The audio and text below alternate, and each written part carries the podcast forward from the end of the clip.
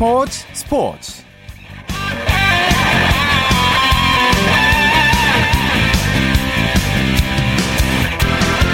여러분 안녕하십니까? 아나운서 오승원입니다. 한국 야수 최초로 메이저리그에 도전하는 넥센 강정호 선수에 대한 메이저리그 최고 응찰액이 공개됐습니다. 바로 500만 2015달러 우리 돈으로 약 55억 원인데요. 역대 포스팅 시스템에 참가한 한국 선수 중 류현진 선수 다음으로 높은 액수입니다. 자, 이제 본격적인 계약 논의가 남아있는데요. 일본 야수들도 성공하지 못한 메이저리그. 그 무대에 강정호 선수가 우뚝 섰으면 좋겠습니다. 토요일 밤에 함께하는 스포츠 스포츠. 먼저 프로농구 열기부터 느껴봅니다. 점프볼의 손대범 기자와 함께합니다. 안녕하세요. 네, 안녕하세요. 네, LG 대 KT 경기부터 살펴볼게요. 짜릿한 버저비터가 나왔죠? 네, 창원에서 열린 LG와 KT의 경기. 아, 마치 이것이 농구다라는 걸 보여주는 것처럼 아주 짜릿한 승부가 연출됐습니다. 네. 아, LG는 데이본 제퍼슨이 버저비터를 성공시키면서 어, KT에게 93대 91로 승리를 했습니다. 어, 2연패에서 탈출했고요. 어, 6위 KGC 인삼공사와의 승차도 한 게임 반차로 좁혔습니다. 아, 반대로 KT는 12승 16패가 되면서 한 달 만에 6위 아래로 내려가게 됐습니다. 자, 한 7초 남았을 때 공을 누구한테 줄까? 마지막 클러치 슛을 누가 던질까? 굉장히 궁금했는데 결국 제퍼슨이 던졌고 버저비터 성공을 했습니다. 이 네. 선수의 마음 어땠을까요? 일단 뭐 제퍼슨 선수가 상당히 여유가 있어 보였어요. 어, 에반 브락 선수를 앞에 두고 드리블을 치다가 여유 있게 점프슛을 성공시켰는데 아, 넣은 뒤에 본인은 좀 그럴, 그럴 줄 알았다는 또 표정을 지어 보이면서 여유 만만한 모습 보였거든요. 그러니까요. 하지만 대부분 버저비터 넣은 선수들이 그렇듯 본인도 아마 정말 기뻤을 거고요. 네, 아마 잘 때까지 자랑하지 않을까 싶네요. 네. 네. 이렇게 LG가 행운의 버저비터로 2연패를 끊었고 SK는 고전 끝에 전자랜드를 이겼네요. 네, 오늘 SK는 헤인즈 선수의 41득점 활약을 앞세워서 전자랜드를 78대 70으로 꺾었습니다. 오늘 헤인즈 선수 26 후반에만 26점을 집중시키면서 맹활약을 네. 했는데요. 여기에 리바운드 10개, 어시스트 8개를 더하면서 트리플 더블급 활약을 펼쳤습니다. 반대로 전자랜드는 포웰, 정영삼, 이현호 등 핵심 멤버가 모두 빠진 상태에서 경기를 치렀는데요. 음. 하지만 테렌스 레더의 골밑 활약을 앞세워서 마지막까지 끈질기게 따라붙었습니다. 네. 하지만 역시 높이의 열세가 문제였는데요. 또 헤인즈의 개인기까지 장해내지 못하다 보니까 결국 승부처를 넘지 못했습니다. 네, 오늘 경기가 양 팀 모두에게 조금 힘겨워 보이는 경기였는데 SK 헤인즈 선수 혼자 펄펄 날았네요. 네, 아무래도 SK는 지난 모비스전에서 좀 아까운 패배가 좀 타격이 있었던 것 같습니다. 선수들이 약간 몸이 무거웠는데요. 하지만 그 와중에도 헤인즈 선수는 좀 펄펄 날았습니다. 어, 사실 지난 수요일 모비스전에서 중요한 자유투를 놓치고 말았거든요. 예, 예. 어, 이 자유투가 들어갔다면 당시 모비스와 동점을 만들고 연장까지 갔을 상황인데 자책을 많이 했다고 합니다. 음. 어, 그래서 이제 오늘은 좀 작정한 듯 공격을 좀 몰아쳤는데요. 게다가 오늘 평소에 막지 페인지를 좀 잘 막았던 이 포엘 선수가 안 나오다 보니까 어, 매치업의 이점을 좀 마음껏 활용하는 모습이었습니다. 헤인즈 선수가 지난 모비스와의 경기 그 지금 말씀하셨던 그 자유투를 놓치고 나서 밤 늦게까지 연습을 했다고 들었는데 맞나요? 네, 맞습니다. 문경은 감독도 어, 칭찬을 좀 아끼지 않았는데요. 어, 이런 게 바로 또 포의 자세가 아닌가 싶습니다. 음. 오늘 헤인지 선수가 18개의 자유투를 얻어서 15개를 성공시키는 아주 뛰어난 집중력을 발휘했습니다. 네. 하지만 아쉬운 장면이 있었는데 4쿼터에 헤인즈를 수비하던 이정재에게 수비자 블로킹 파울이 선언됐는데 이게 좀 애매했다고요? 네, 그렇죠. 이게 좀 지적이 좀 많았던 장면이었습니다. 어, 음. 4쿼터 상황이었는데요. 어, 돌파에 들어가던 헤인즈 선수를 좀 앞에 막고 있던 이정재 선수와 부딪혔는데 어, 심판이 이 상황에서 이정재 선수에게 수비자 파울을 선언했단 말이죠. 네. 어, 사실 그림만 놓고 본다면은 빠른 속도로 치고 들어오는 헤인즈가 있었는데 어, 이정재 선수가 사실 또 노, 그 노차징 구역 밖에서 미리 기다리고 있었거든요. 네. 자, 그런 면에서 봤을 때는 헤인즈의 공격자 파울이 불려야 맞는데 음. 어, 심판들이 정확하게 보지 않고 약간 역시 평소에 파울을 잘 얻어내는 헤인즈였기 때문에 어, 당연히 파울을 얻어냈겠거니 속단했던 것이 아닌가 생각이 됩니다. 아. 어, 일단 이 파울이 불린 시점부터 전자랜드 식스맨들이 또 수비에서 약간 위축된 면을 보인 게 사실이거든요. 네. 어, 이런 수비, 이런 판정 시비는 좀 없어야 되지 않을까 싶습니다. 네, 정말 그랬으면 좋겠고. 근데 문제는 전자랜드 선수들의 부상이 심상치가 않은데 자꾸 늘어나네요, 선수들, 부상 선수들이. 네, 예. 그렇죠. 유동 감독의 한숨이 깊어지고 있습니다. 어, 일단 주득점원인 포엘 선수가 지난 삼성전에서 발목을 다쳤고요. 정영삼 선수는 팔꿈치와 무릎, 발가락까지 아픕니다. 네. 또 이원호 선수는 허리, 또 함준우 선수마저 무릎 부상을 당하면서 나와서 나오지 못했는데요. 어, 이러다 보니까 선수층이 많이 얇아진 상태에서 좀 힘겨운 경기를 치렀습니다. 음. 아, 그렇지만 희망, 희망적인 부분도 있었습니다. 어, 다른 선수들의 기회가 늘어난다는 점인데요. 네. 어, 김지환이나 동병국, 김, 이경재 등 어, 후배들이 또 선배들의 자리를 잘 메워주면서 어, 경기를 치렀다는 점은 좀 희망적인 부분이었습니다. 네.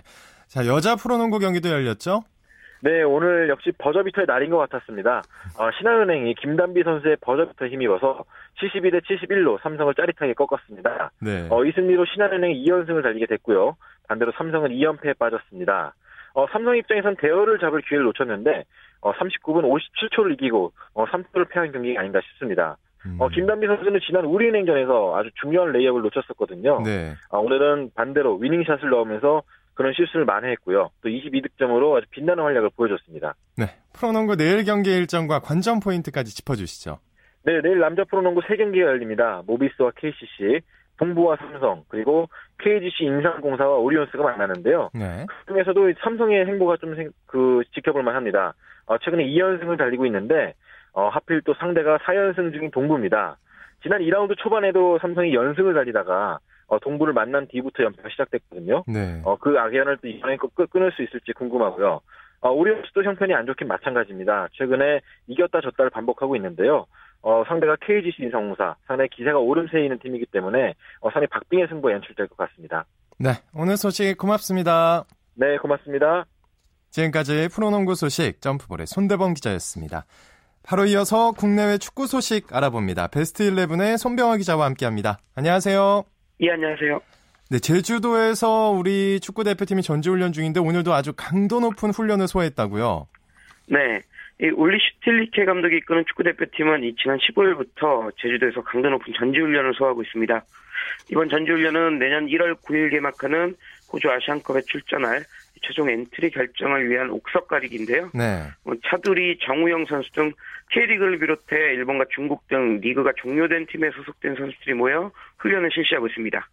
선수는 오늘 바람이 제주도에 좀 많이 불었는데요. 네, 그럼에도 오전 11시, 10시 30분부터 약 1시간 30분 동안 훈련하면서 이 아시안컵 출전 의지를 불태웠습니다. 네, 오늘 훈련은 어떻게 진행되는지 알려주시죠.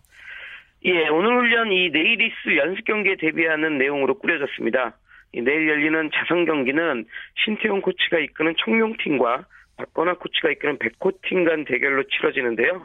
이 오늘 훈련에서는 이 차두리 강수일 선수 등이 속한 청룡팀 그리고 이재성 한교원 선수 등이 속한 백호팀의 개별 훈련으로 진행됐습니다. 이게 선수들 입장에서는 단순한 연습 경기가 아닐 것 같은데 선수들 간 경쟁이 아주 치열했겠는데요? 네, 맞습니다. 내일 열리는 연습 경기 대단히 큰 의미를 갖습니다.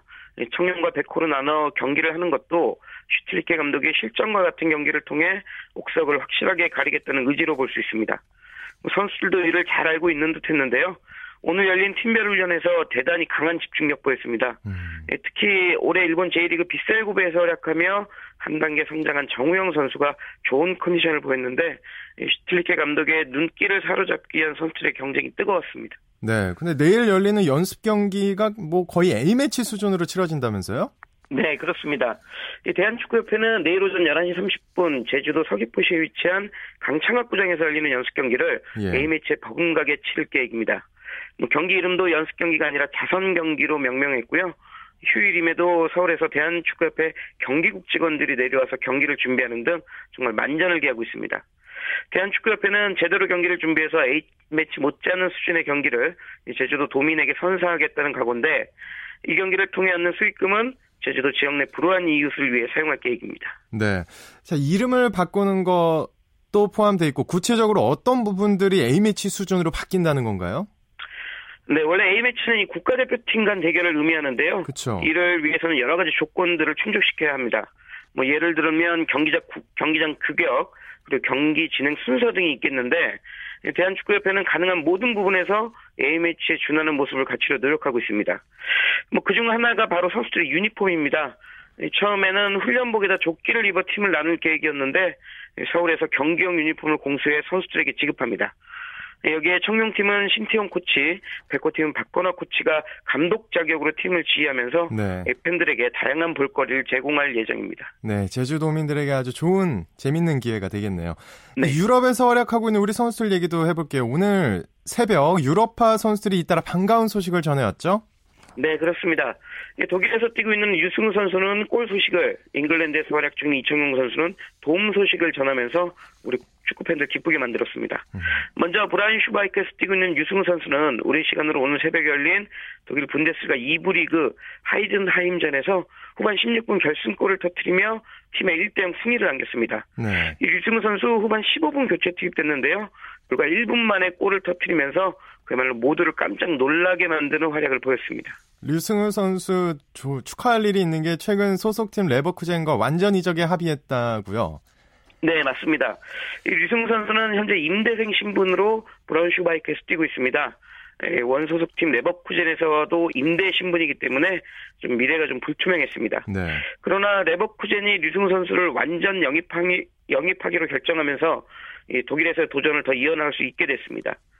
이 레버쿠젠이 브라운슈바이크에서 활약하고 있는 류승우 선수를 좀 눈여겨봤는데 높이 평가했기 때문인데요. 네. 이로써 이달 말 제주 유나이티드로 복귀해야 했던 류승우 선수는 레버쿠젠 정식 멤버가 돼 앞으로 독일에 계속 머물 수 있게 됐습니다. 네, 손흥민 선수만큼 활약을 펼쳐줬으면 좋겠습니다.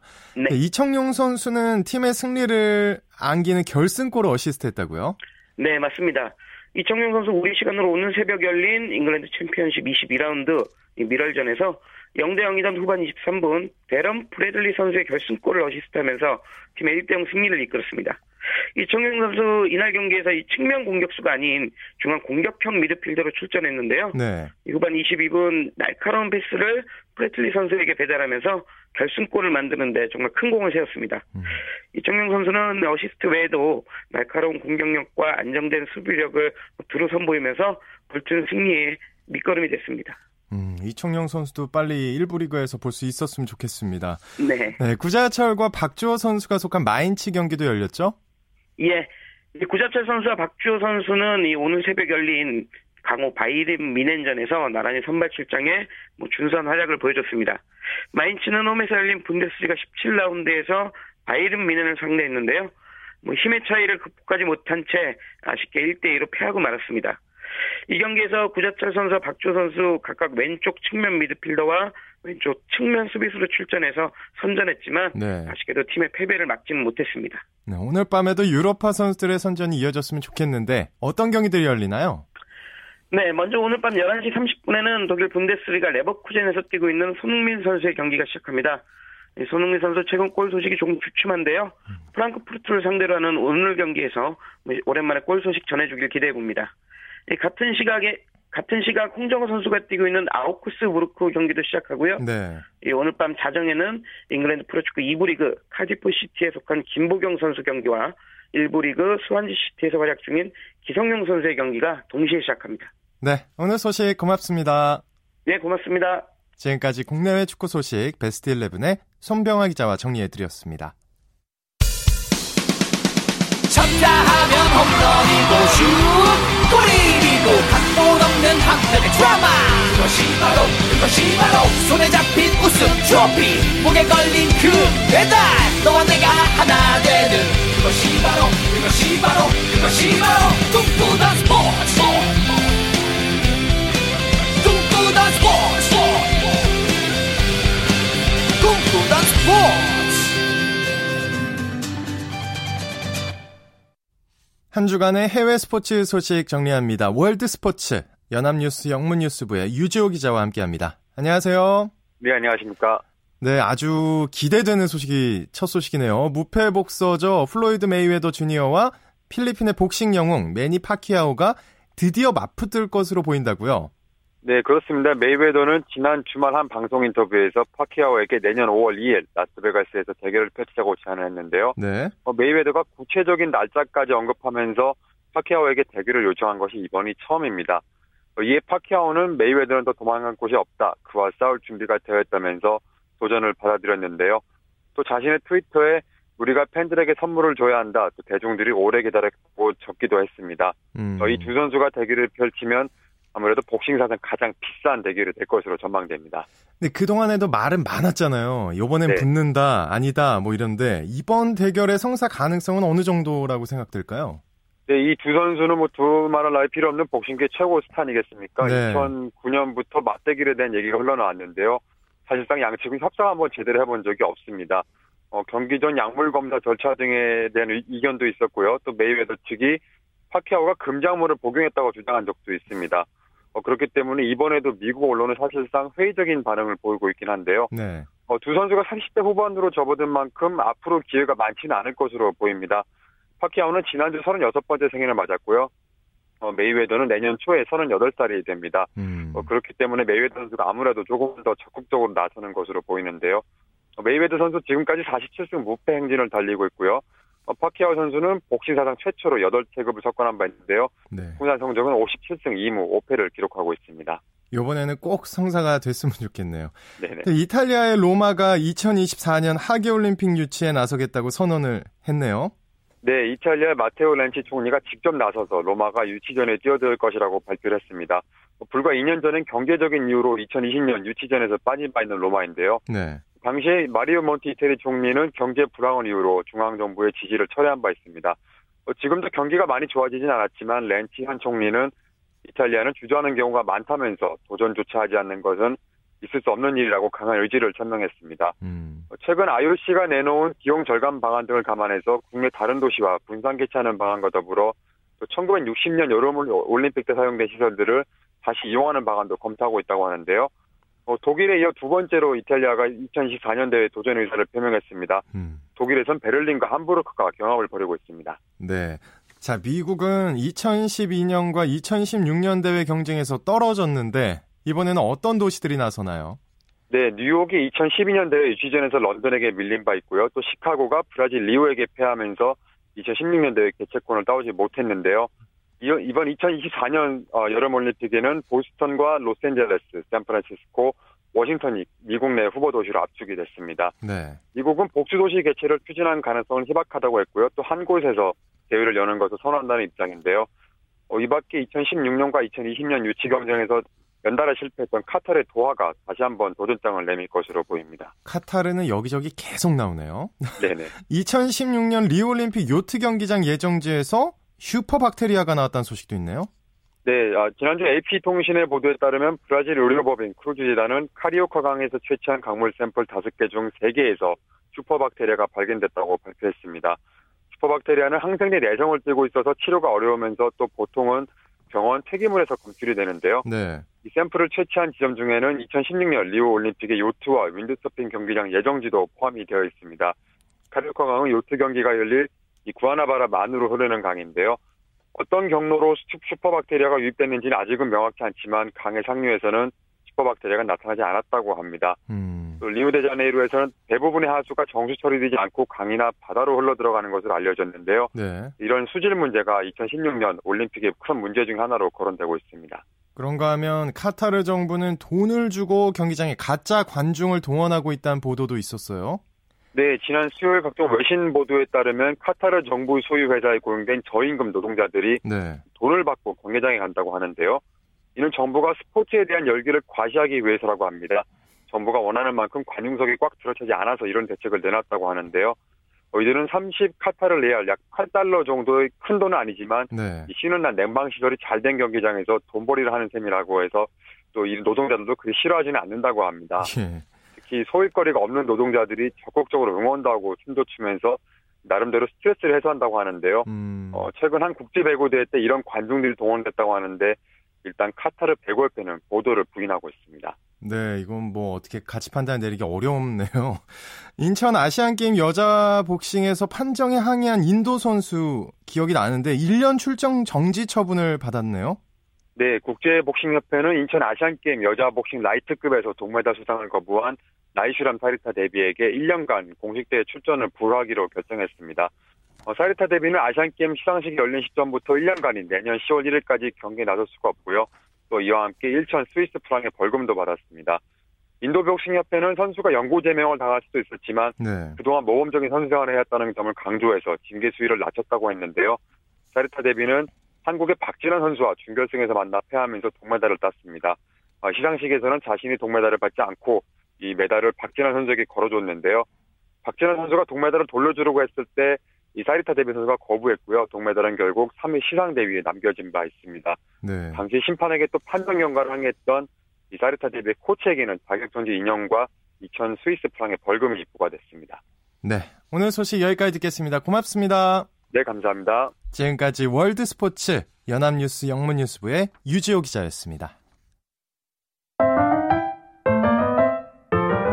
KBS 1라디오 매주 토요일에 마련하는 정수진의 스포츠 현장 시간입니다. 양현종, 김광현, 김선빈 등 2006년 세계 청소년 야구 선수권 대회 우승의 주역들이 다시 뭉쳤습니다. 88년생들로 끈끈한 우정을 과시해서 언론에서 88둥이라는 애칭을 지어주기도 했죠. 매년 겨울이면 사랑을 나누는 일일 호프를 열고 있다고 하는데요. 자, 추운 날씨에 꽁꽁 언 몸과 마음을 녹여줄 현장으로 함께 가보시죠. 번호표, 번호표 주시면 돼요. 네, 잠시만요. 천천히 들어오세요. 잠시만요. 이쪽에 세개 테이블이에요. 프라이드 양념 하나씩 해가지고 두 개씩 처음에 세트 한 세트가 5만 원이고 그다음 추가 양현종, 김선빈, 김강 등 2006 세계 청소년 야구 선수권 대회 우승의 주역들이 자선 1일 호프를 열고 있는데요. 이번 행사는 대퇴골 두육종 판정을 받고 8차례 수술을 했지만 2012년 12월 21일에 세상을 떠난 친구 이두환을 기리고 암과 투병 중인 환자들을 위한 자리입니다. 야구장에 있어야 할 선수들이 이 호프집에서 주문을 받고 음식을 나르고 있고요. 팬들과 함께 사진을 찍고 사인을 해주고 있습니다. 지금부터 그 현장 함께 해보실 텐데요. 먼저 김강 선수의 이야기부터 들어보시죠. 원래 이거 하는 게요. 저희 모임이 애들 친구가 한 명 죽었는데 그 친구를 돕기 위해서 모였던 건데 그 친구가 죽고 나서 이제 계속 암 환자들 도우려고 매년 매년 모여서 하는 거라 그런 취지로 좋은 팬분들이 와서 저희도 하고 팬분들도 식사하시면 선수들랑 사인도 그런 자리를 만든 거거든요. 저희 같이 고등학교 때부터 대표팀 가던 친구라 저희도 그 형제같이 지내던 친구예요. 하나, 둘, 셋. 네. 방금 이렇게 사인받은 양현종 선수요. 오늘 어떤 행사인지 알고 오신 거죠? 네, 이두환 선수 추모해서 좋은 시간 보내고 있어요. 티클모아 태산이라고 암 환자들 위해서 좋은 일에 썼으면 좋겠어요. 양현종 선수가 그 모자에 DH 항상 새기고 오는데 저희 그게 뭘까 되게 궁금했었어요. 그게 이제 이두환 선수 DH인 거 알고 아 되게 좀 마음에 막 뭐가 와닿는더라고요. 그래서 오늘 오게 됐어요. 또 오늘 사진도 많이 찍고 저거 다 사인볼 받으실 거예요? 네.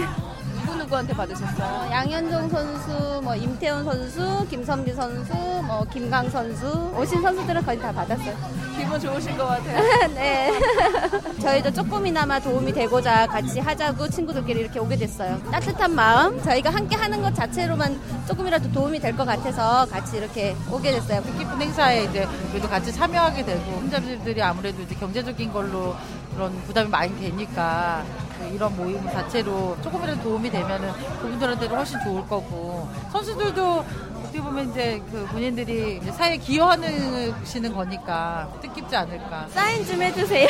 준 오빠는 누구 이름으로? 아 오빠 이름으로요? 감사합니다. 저는 롯데자이언츠 이상화 선수고요. 너무 좋은 치즈로 하는 거기 때문에 너무 또 기분 좋고 또 팬분들 많이 와주셔가지고 이렇게 많이 장사를 또 활기차게 또 해주시니까요 너무 좋고 또 도안이 또 생각해서 저희가 또 열심히 또 하도록 노력해야죠. 너무 보고 싶습니다. 이두환 선수에 대한 좀 추억이랄까 좀 어떤 선수였고 어떤 어, 친구였어요? 일단은 너무 성실한 선수고요. 일단 뭐 야구도 워낙 잘했고요. 그다음에 친구들한테 저희한테 너무 잘했어요. 그래서 생각이 많이 남고 그 생각만 많이 먹먹해요. 또 운동장에 있는 모습보다 또 병원에 있는 모습도 생각하니까 또 많이 먹먹하고 또 도안이를 위해서 이렇게 참여할 수 있게 돼서 너무 고맙고 매년 매년 좀 잘 이루어졌으면 좋겠습니다. 네, 감사합니다. 지금 사람들이 꽉 차 있거든요. 이미 3시 전부터 와 있던 것 같은데 어땠어요? 네, 계속 줄 서 계셨어요. 1행당 하나씩 이제 번호표를 가져가서 27번째까지 들어와 있고요. 나머지는 이제 번호표 밖에서 기다리고, 기다리시고 계세요. 여기 계신 분들이 나가야지 들어오실 수 있는 거 아니에요? 네, 한 시간 간격으로 끊어서 진행하고 있어요. 저희가 이렇게 가게를 운영하면서 이 뜻을 전달받았어요. 그 이익적인 부분을 생각하지 않은 건 아니었는데 그래도 뜻깊은 자리니까 동참하고자 참여하게 됐어요. 전혀 이익을 고려하지 않고 그냥 하루 문 닫자. 하루 문 닫자. 오늘도 보니까 밖에 날씨가 추움에도 불구하고 서 있는 팬들을 위해서 네. 준비해 주신 게 있다면서요. 추울까봐 텐트 두 개 하고 또 난로 따뜻한 커피 제공하고 직원들 전부 다 출동해가지고 서비스하자. 좋은 뜻을 위해서 오신 분들이니까 또 이, 이 일을 계기로 또 사회 그 힘드신 분들을 위해서 또 이 돈이 보태질 수 있으니까 많은 사람들 와서 좀 여기 동참하셨으면 좋겠고 저도 여기에 조금이나마 힘이 될 수 있도록 하고 있어요. 테이블에 소주 3병과 맥주 1병이 이렇게 놓여 있거든요. 네. 몇 시부터 오셨어요? 동생이 먼저 하는 1시. 작년에도 이 행사를 했었거든요. 근데 늦게 와가지고 그때는 줄만 쓰다가 갔었거든요. 올해는 아예 그냥 마음을 잡고 일찍 가자 해서 넘버 4번으로 그 이두환 선수 안타깝기도 한데 또 좋은 일 한다고 이렇게 좋은 자리여서 조금이라도 도움되고자. 수익금 전쟁에 도움다는 건 알고 있었어요. 이제 그것도 있고 이제 선수들도 보고 겸사겸사인 거죠. 이런 좋은 행사가 앞으로 더 많이 있었으면 좋겠고요. 네, 추운 날씨에도 불구하고 많은 팬들이 찾아오고 있는데요. 이 수익금은 모두 암 환자를 위해서 쓰인다고 합니다. 지금까지 88둥이의 자선 1위 로프 전해드렸고요. 저는 정수진이었습니다.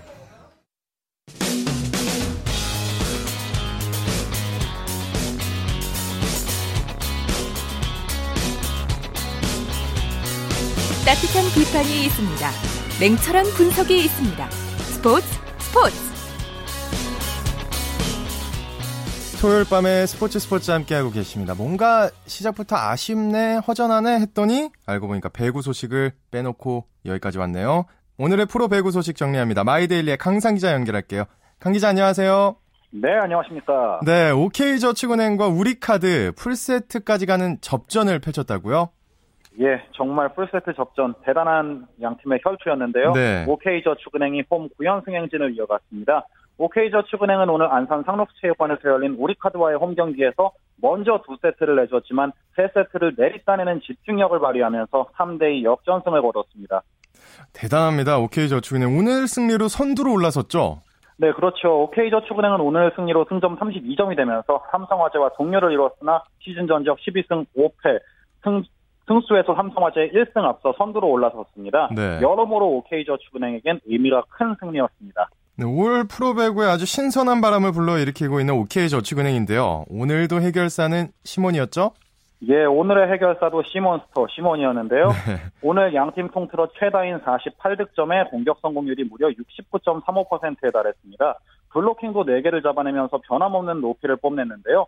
송명근도 초반 부진을 딛고 블로킹 5개 포함 18득점, 공격 성공률 54%의 활약으로 승리에 힘을 보탰습니다. 네, 오늘 이기고 또 선두까지 돼서 김세진 감독 기분이 아주 좋을 것만 같은데 인터뷰를 보니까 좀 아쉬워하는 부분이 있는 것 같아요. 우리 팀은 지금 기술적인 문제는 없다. 모두 심리적인 것이다. 이런 말을 했어요. 이게 무슨 네. 뜻일까요? 네. 김세진 감독이 최근 경기마다 심리적인 부분을 좀 많이 지적을 하고 있습니다. 네. 아무래도 OK저축은행이 어린 선수들이 주축이 되다 보니 한 번 흔들리면 걷잡을 수 없이 흔들리는 부분을 아쉬워하는 것으로 볼 수 있는데요. 오늘도 1세트에 조국기의 리시브가 흔들리면서 2세트까지 고전을 면치 못했습니다. 음. 만약 지고 있는 상황에서 이런 문제가 반복된다면 곧바로 패배와 직결이 되기 때문에 선수들의 마음을 다잡기 위한 그런 발언으로 볼 수가 있죠. 네, 한편 우리 카드로서는 1, 2세트를 내리따내면서 다 잡은 경기를 놓친 셈인데 강만수 감독 말대로 결정적인 한 방이 없는 것 같아요. 자, 이걸 해결하지 못하면 시즌 내내 잘 싸우고도 또 지는 뭐 이런 경기를 반복해야 될 것도 같은데요. 예, 오늘도 우리 카드는 외국인 선수 오스멜 까메호가 빠진 가운데 토털 배구로 OK저축은행에 맞섰습니다. 네. 최홍석과 김정환, 신으뜸, 박진우가 나란히 두 자릿수 득점을 올리면서 공격 루트를 다양화했지만 3세트 이후가 문제였어요. OK저축은행이 한 번 감을 잡으니 수비에 어려움을 겪었고요. 음. 1, 2세트에 신들린 활약을 펼치던 박진우도 상승세를 이어가지 못했습니다. 사실 해결사가 없다는 건 춘추전국 시대로 볼 수 있는 올 시즌에 굉장히 큰 약점으로 작용을 하고 있는데요. 그렇죠. 하루빨리 좋지 않은 고리를 끊어내야 할 것 같습니다. 음. 자, 여자 배구도 열렸죠? 예, 오늘 열린 여자부 경기에서는 도로공사가 GS 칼텍스를 세트스코어 3대 0으로 완파했습니다. 28점을 올린 외국인 선수 니콜 퍼셋을 중심으로 문정원과 황민경, 정대영이 다양하게 공격에 가담한 부분이 돋보였고요. 네. 블로킹에서 11대 3으로 절대 우위를 점하면서 손쉽게 승리했습니다. 도로공사가 4위에서 단숨에 이제 선두로 올라섰는데 이 상승세를 이어갈 수 있을까요? 예, 오늘 승리로 도로공사는 시즌 전적 9승 6패, 승점 25점으로 단숨에 선두로 올라섰는데요. 오늘은 1세트를 듀스 끝에 따내면서 탄력을 받았습니다. 한 번 흐름을 타면 거침없이 치고 나라, 나가는 게 올해 도로공사의 팀 컬러이기도 한데요. 네. 지금까지는 리시브가 관건이었는데 황민경이 들어오면서 한층 안정감을 보여주고 있습니다. 이 부분만 유지할 수 있다면 선두 다툼은 계속 이어갈 수 있을 것으로 보입니다. 네. 자, 프로 배구 V리그 내일 경기 일정과 관전 포인트도 짚어주시죠.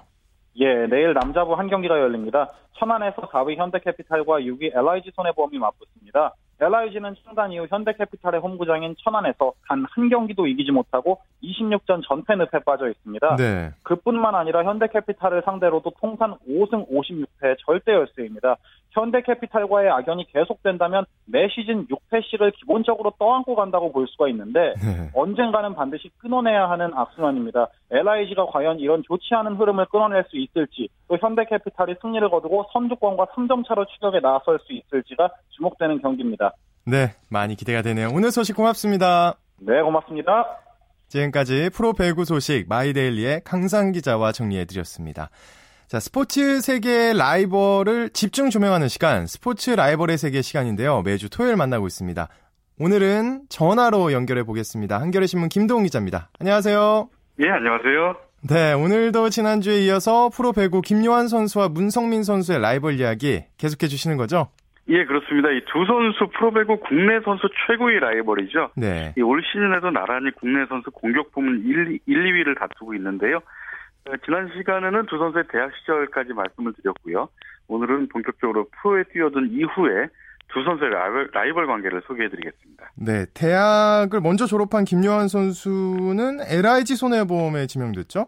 그렇습니다. 2007년 어, 프로배구 남자 신인 드래프트가 열렸는데요. 예상대로 전체 대상자 21명 가운데 전체 1순위로 김요한 선수가 LIG 손해보험에 지명이 됐습니다. 이 당시 남자 프로배구는 아마추어 팀이었던 한전과 상무를 빼면 4개 팀이었는데요. 네. LIG 손해보험은 전년도 최하위 팀으로 이 3강 플레이오프 진출이 좌절됐던 팀입니다. 하지만 김효환 선수가 입단하면서 기존 이경수 선수와 함께 쌍포를 이루면서 이리 강력한 우승 후보로 떠올랐습니다. 네. 문성민 선수는 국내가 아닌 해외 무대에 진출했는데 우여곡절이 많았다고요? 그렇습니다. 그 이듬해였죠. 2008년 8월 27일 날 이 독일 분데스리가 프리드리히스하펜에 입단을 했습니다. 이 2년 계약에 연봉 1 1억 5천만 원이었는데요. 음. 이 대한배구협회는 문성민 선수가 4학년이기 때문에 드래프트에 의무적으로 와야 한다. 뭐 이러면서 이것을 거부할 경우에 5년 동안 국내에서 뛸 수 없다 이렇게 경고를 했습니다. 네. 예, 하지만 문성민 선수 이 소속팀이었던 경기대학교 총장의 동의를 얻어서 4학년 2학기 때 휴학기를 내고 독일에 진출했는데요. 이 결국 대한배구협회도 이적 동의서를 발급을 해줬습니다. 예. 이 당시 1순위 지명권은 2008-2009 시즌부터 프로로 전향한 한국전력이 가지고 있었는데요. 이 한전은 문성민, 문성민 선수가 국내에 복귀할 것을 기대하면서 문성민 선수가 해외에 진출했는데도 예. 1순위로 문성민 선수를 지명을 했습니다. 네. 독일에서의 문성민 선수의 활약은 어땠나요? 이 문성민 선수가 독일에 진출한 게 역대 세 번째거든요. 예. 이고 이희환 전 GS 칼텍스 감독 또 이성희 현재 KGC 인삼공사 감독에 이어서 세 번째인데 처음에는 좀 그 어, 언어 소통 문제 그리고 현지 적응에 애를 먹으면서 이 경기력에도 좀 영향이 미쳤었는데 음. 하지만 올스타에도 뽑혔었고요. 또 특히 플레이오프와 챔피언 결정전에서 엄청난 활약을 펼치면서 이 소속팀의 5년 연속 우승에 크게 기여를 했습니다. 음. 그러면서 이제 그 소속팀이었던 프리드리히스하펜이 1년 연장 계약을 제시했는데 하지만 문성민 선수는 터키 리그 어, 할크방크라는 팀으로 이제 이적을 했죠. 그러면서 네. 어, 계약 기간 1년에 어, 연봉 19만 유로, 옵션 6만 유로를 합쳐서 총액 20, 25만 유로, 우리 돈으로 약 3억 3천만 원을 받고 네. 어, 터키 리그로 진출을 했습니다. 네. 자, 문성민 선수가 해외에서 활약하는 동안 라이벌인 김요한 선수의 국내 무대 활약은 어땠나요? 예, 사실 김요한 선수가 신인이었던 2007-2008 시즌에는 좀 기대에 미치지 못했어요. 그러면서 음. 신인상도 이 현대캐피탈에 입단했던 임시영 선수가 차지를 했죠. 예, 소속팀 LIG 손해보험도 김효환 선수가 입단한 이후에 7년 동안 사실 좀 순위를 끌어올리지 올리지 못하고 4위 이하로 계속 쳐져 있거든요. 네. 예, 하지만 김효환 선수가 2012년 코보컵에서 어, 팀을 우승으로 이끌면서 또 자신은 MVP에 선정되는 영예도 안았습니다. 예. 특히 이제 그 잔부상이 많이 사라지면서 더욱 최근 들어서 좋은 활약을 펼치고 있는데요. 이 마침내 2012년에는 어, 연봉 킹 3억 5천 5천만 원으로 연봉 1위 자리도 차지를 했었습니다. 음, 문성민 선수가 이제 국내 복귀를 하게 되는데 한국 전력이 아닌 현대캐피탈 유니폼을 입게 되죠? 예, 그렇습니다. 터키 리그에서 1년을 더 뛰고 2010년에 문성민 선수가 귀국을 하게 되는데요. 예. 이 지명권을 가지고 있던 한국전력이 사실은 이른바 M 프로젝트 그래가지고 문성민 선수 영입 계획을 아주 그 어, 신경을 쓰면서 계획을 세웠었는데 어, 한전은 문성민 선수에게 수당까지 다 포함해서 2억 1천만 원을 제시했거든요. 네. 예, 하지만 그 당시에는 뭐 최고 연봉 최태웅 선수를 뛰어넘는 금액이었는데 에, 하지만 이제 해외 리그에서 제안한 금액이 좀 차이가 컸어요. 그래서 음. 결국 한국전력이 현대캐피탈과 2대1 트레이드를 통해서 문성민 선수를 양도하게 되죠. 아. 그리고 현대캐피탈은 5년간 최고 20억 원이라는 엄청난 계약으로 어, 문성민 선수를 영입하게 됩니다. 한국전력 왠지 좀 씁쓸한데요? 짝사랑하다 버림받은 것 같아요. 예, 문성민 그렇습니다. 선수가 국내에 복귀하면서 라이벌인 김요한 선수와의 맞대결이 아주 큰 관심을 받게 되죠. 예, 그렇습니다. 사실 아까 좀 전에도 말씀하셨지만 문성민 선수의 소속팀 현대캐피탈이 김유한 선수의 소속팀 LIG 손해보험에 유난히 강, 합니다 네. 역대 정규리그 전적이 무려 56승 5패인데요. 이런 천적 관계는 문성민 선수가 복귀한 이후에도 최근 5시즌 동안에도 현대캐피탈이 22승 2패로 절대 우위를 점하고 있습니다. 음. 예, 하지만 두 선수의 맞대결만큼은 언론에서도 상당히 라이, 라이벌 대결로 주목을 하고 있는데요. 네. 이 특히 두 선수가 나란히 작년에 1년 만에 부상에서 복귀했던 작년 1월 대결에서 또 엄청난 접전을 펼치면서 이 배구 코트에 활기를 불어넣었습니다. 네. 오늘 소식 여기까지 듣겠습니다. 고맙습니다. 예, 감사합니다. 스포츠 라이벌의 세계 한겨레 신문 김동훈 기자와 함께했습니다.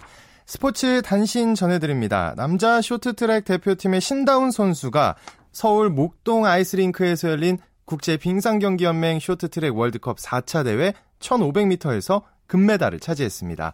또 여자 쇼트트랙 대표팀의 최민정 선수는 시범 종목으로 처음 채택된 여자부 3000m에서 금메달을 차지하며 올 시즌 세 번째 개인전 금메달을 목에 걸었습니다. 윤성빈 선수가 한국 썰매 사상 최초로 월드컵 동메달을 차지했습니다.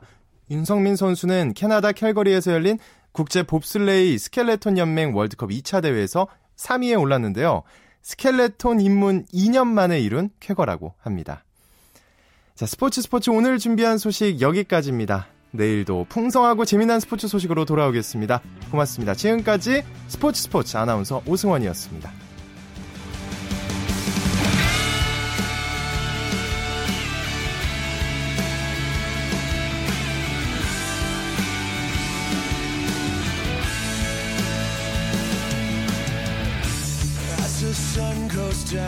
Front of me.